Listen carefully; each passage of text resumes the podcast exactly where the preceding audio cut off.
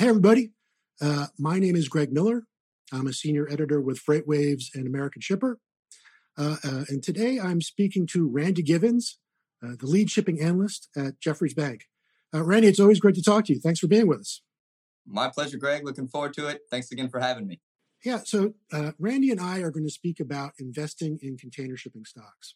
and actually, it was almost exactly a year ago that Randy and I spoke on this exact same subject. And I went back and re listened to the tape yesterday, and it's hilarious. Neither of us knew what was about to happen, neither of us knew what was going to come.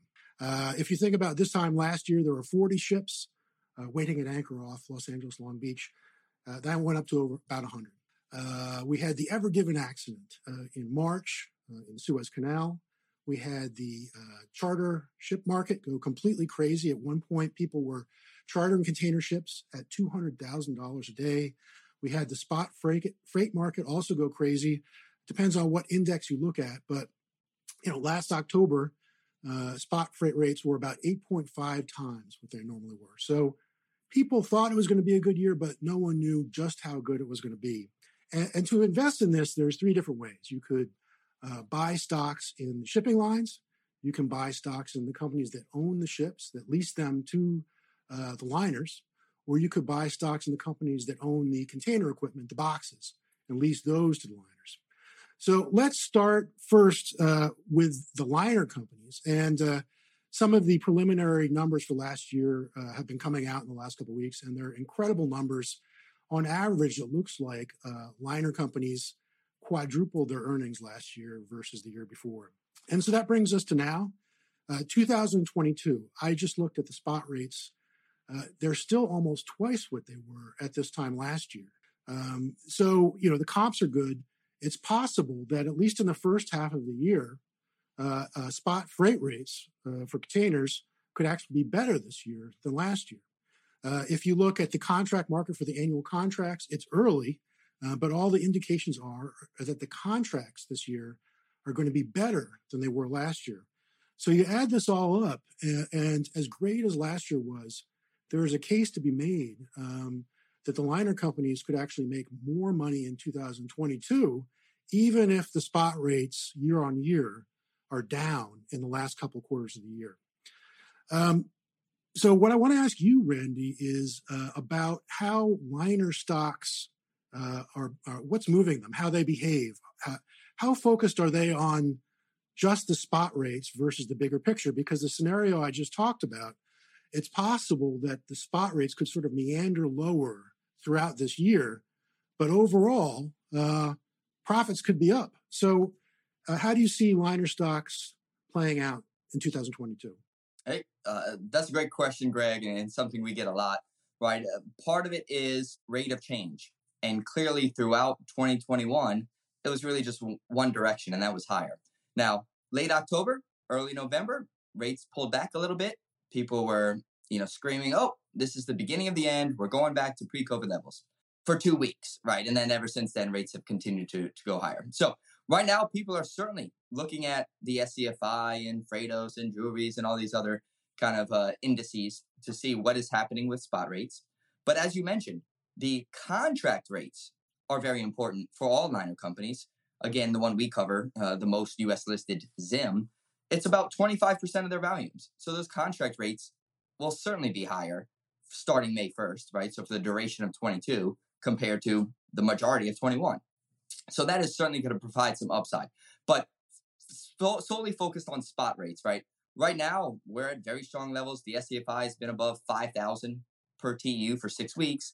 And, that's what investors are looking at. Um, the, the spot rate environment, the rate of change, I'm in the camp that rates are going to gradually go lower. I am not in the camp that it's going to be a collapse and we're going back to pre COVID levels in three months. Clearly, there are people who think that. If not, Zim would already be a $100 stock. So I think that's the real focus right now is kind of the near term spot rates trajectory. And again, we should hear more about the contract rates, uh, at least by March when they report earnings, and certainly by May uh, once they become uh, enacted. Okay, so let's look even further out. Um, you know, one of the big things that did happen uh, since we spoke a year ago is people ordered an awful lot of container ships. Uh, there were a lot of ship orders. Uh, um, spoke to Alphaliner the other day, and they estimate now that uh, the the tonnage on order is 23.3 percent uh, of the tonnage on the water. So there's a big chunk of new capacity come online. It's not happening this year. Almost all of it is happening in 2023 and 2024. Um, during a call by Maersk last year, uh, the CEO Soren Skous said, uh, when asked about the new builds, he said, "It doesn't matter how many ships exist in the world; it matters how many ships are in service." So, I, the big question with all of these new ships coming on stream is, can the liners uh, blank or cancel sailings to pull back? If, if there's too much capacity coming on, can they counteract that by canceling some sailings, by letting um, you know some of their charters roll off, by selling their older ships? Uh, is it possible for liners um, to uh, come up with a strategy that, that allows them um, to handle all of the capacity that's coming in to 23 and 24? Absolutely. This is not a conceptual or academic question. We saw this, right, in February through May of 2020. February and March, COVID was breaking out throughout Asia. Production of goods was reduced. April and May, Europeans and Americans were like, well, we're not going to spend money because of the economic uncertainty. We're going lockdowns. We've got this pandemic happening. Save what you can.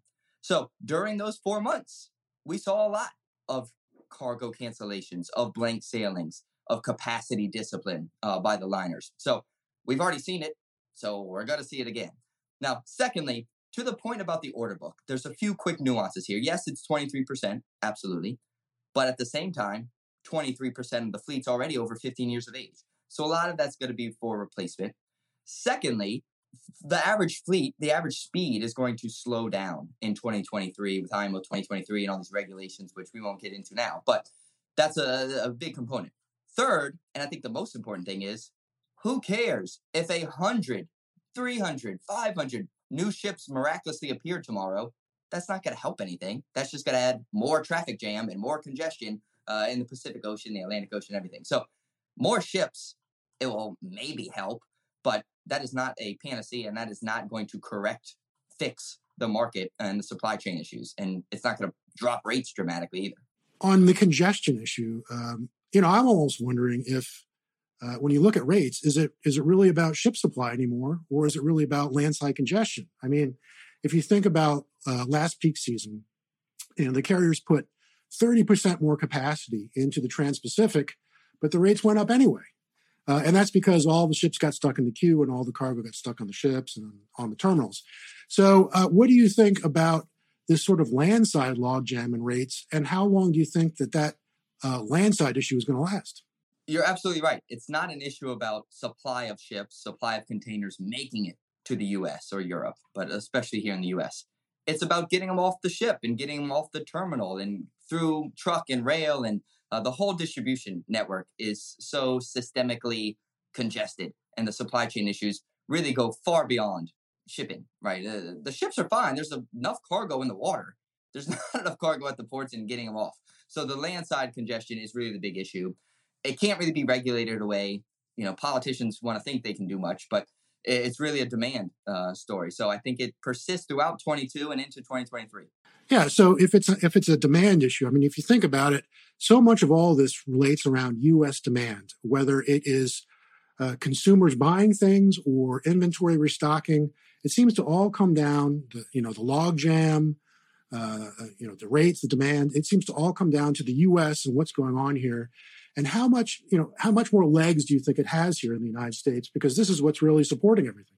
That is certainly a great question, right? There was clearly some help with all the stimulus throughout 2020 and into 2021. And obviously, there's a big shift in consumer spending from services to goods.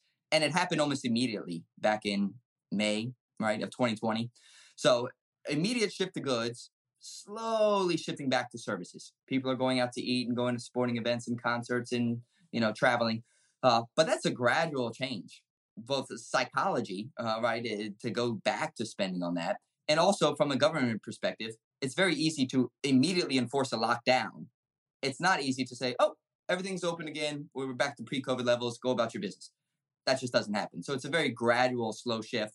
Plus, there's still a lot of inventory uh, restocking that needs to take place and other things. So I think it persists longer. There's certainly a slowdown in demand for goods. There is a shift back to services, of course, um, but it's a gradual shift and it's going to take some time.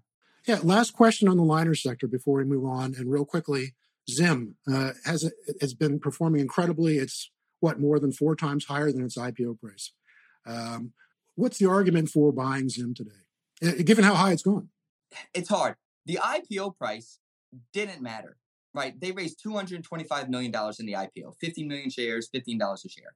They didn't care if the IPO price was a dollar, right? They just wanted a liquid entity for the 100 million of shares that were already outstanding. Again, they only issued 15 million new shares. So it was all about getting a publicly traded uh, liquid stock. So the IPO price didn't matter much. So you can't say, oh, well, it was, it was 15 and now it's it went to 11 the first few days and now it's 68. Um, so you can't look at the IPO price. Secondly, the market has improved phenomenally since then, right? The balance sheet is the best it's ever been. We have negative net debt, right? More cash than debt or long term lease liabilities, anything you want to look at. The earnings trajectory, they're going to do six and a half plus billion in EBITDA last year. And maybe again this year, right? Maybe six, maybe seven, maybe five and a half, maybe seven and a half, whatever it is. We're looking at massive free cash flow here. Big dividends coming, still trading at discounts to its peers. We really like Zim. Yeah, so so let's move on to the uh, the leasing companies, the companies that lease the ships to the liners. These stocks have also done incredibly well. Uh, companies like Danaos, uh, GSL, Costamare, uh, Euroseas, Navios Partners, a number of them. Uh, uh, you know, picking on Danaos for a second, um, if you look back two years ago to this time two years ago, that stock has gone up 20 times. I mean, that's uh, very, very, that's incredible. I mean, that's, that's almost like a winning the lottery there. Uh, so after it's gone up that much, uh, is there a psychological barrier to buying something like Danaos now? And in general, uh, you know, what do you see as far as the room to run for these container ship leasing stocks? Yep, it, it was under three dollars for a few weeks there in February, March of 2020. So it's gone up 30 times, right? Um, now it's at 95. So with that, we were pounding the table, but it's hard to pound the table at the time on a $60 million market cap. $3 times 20 million shares, right?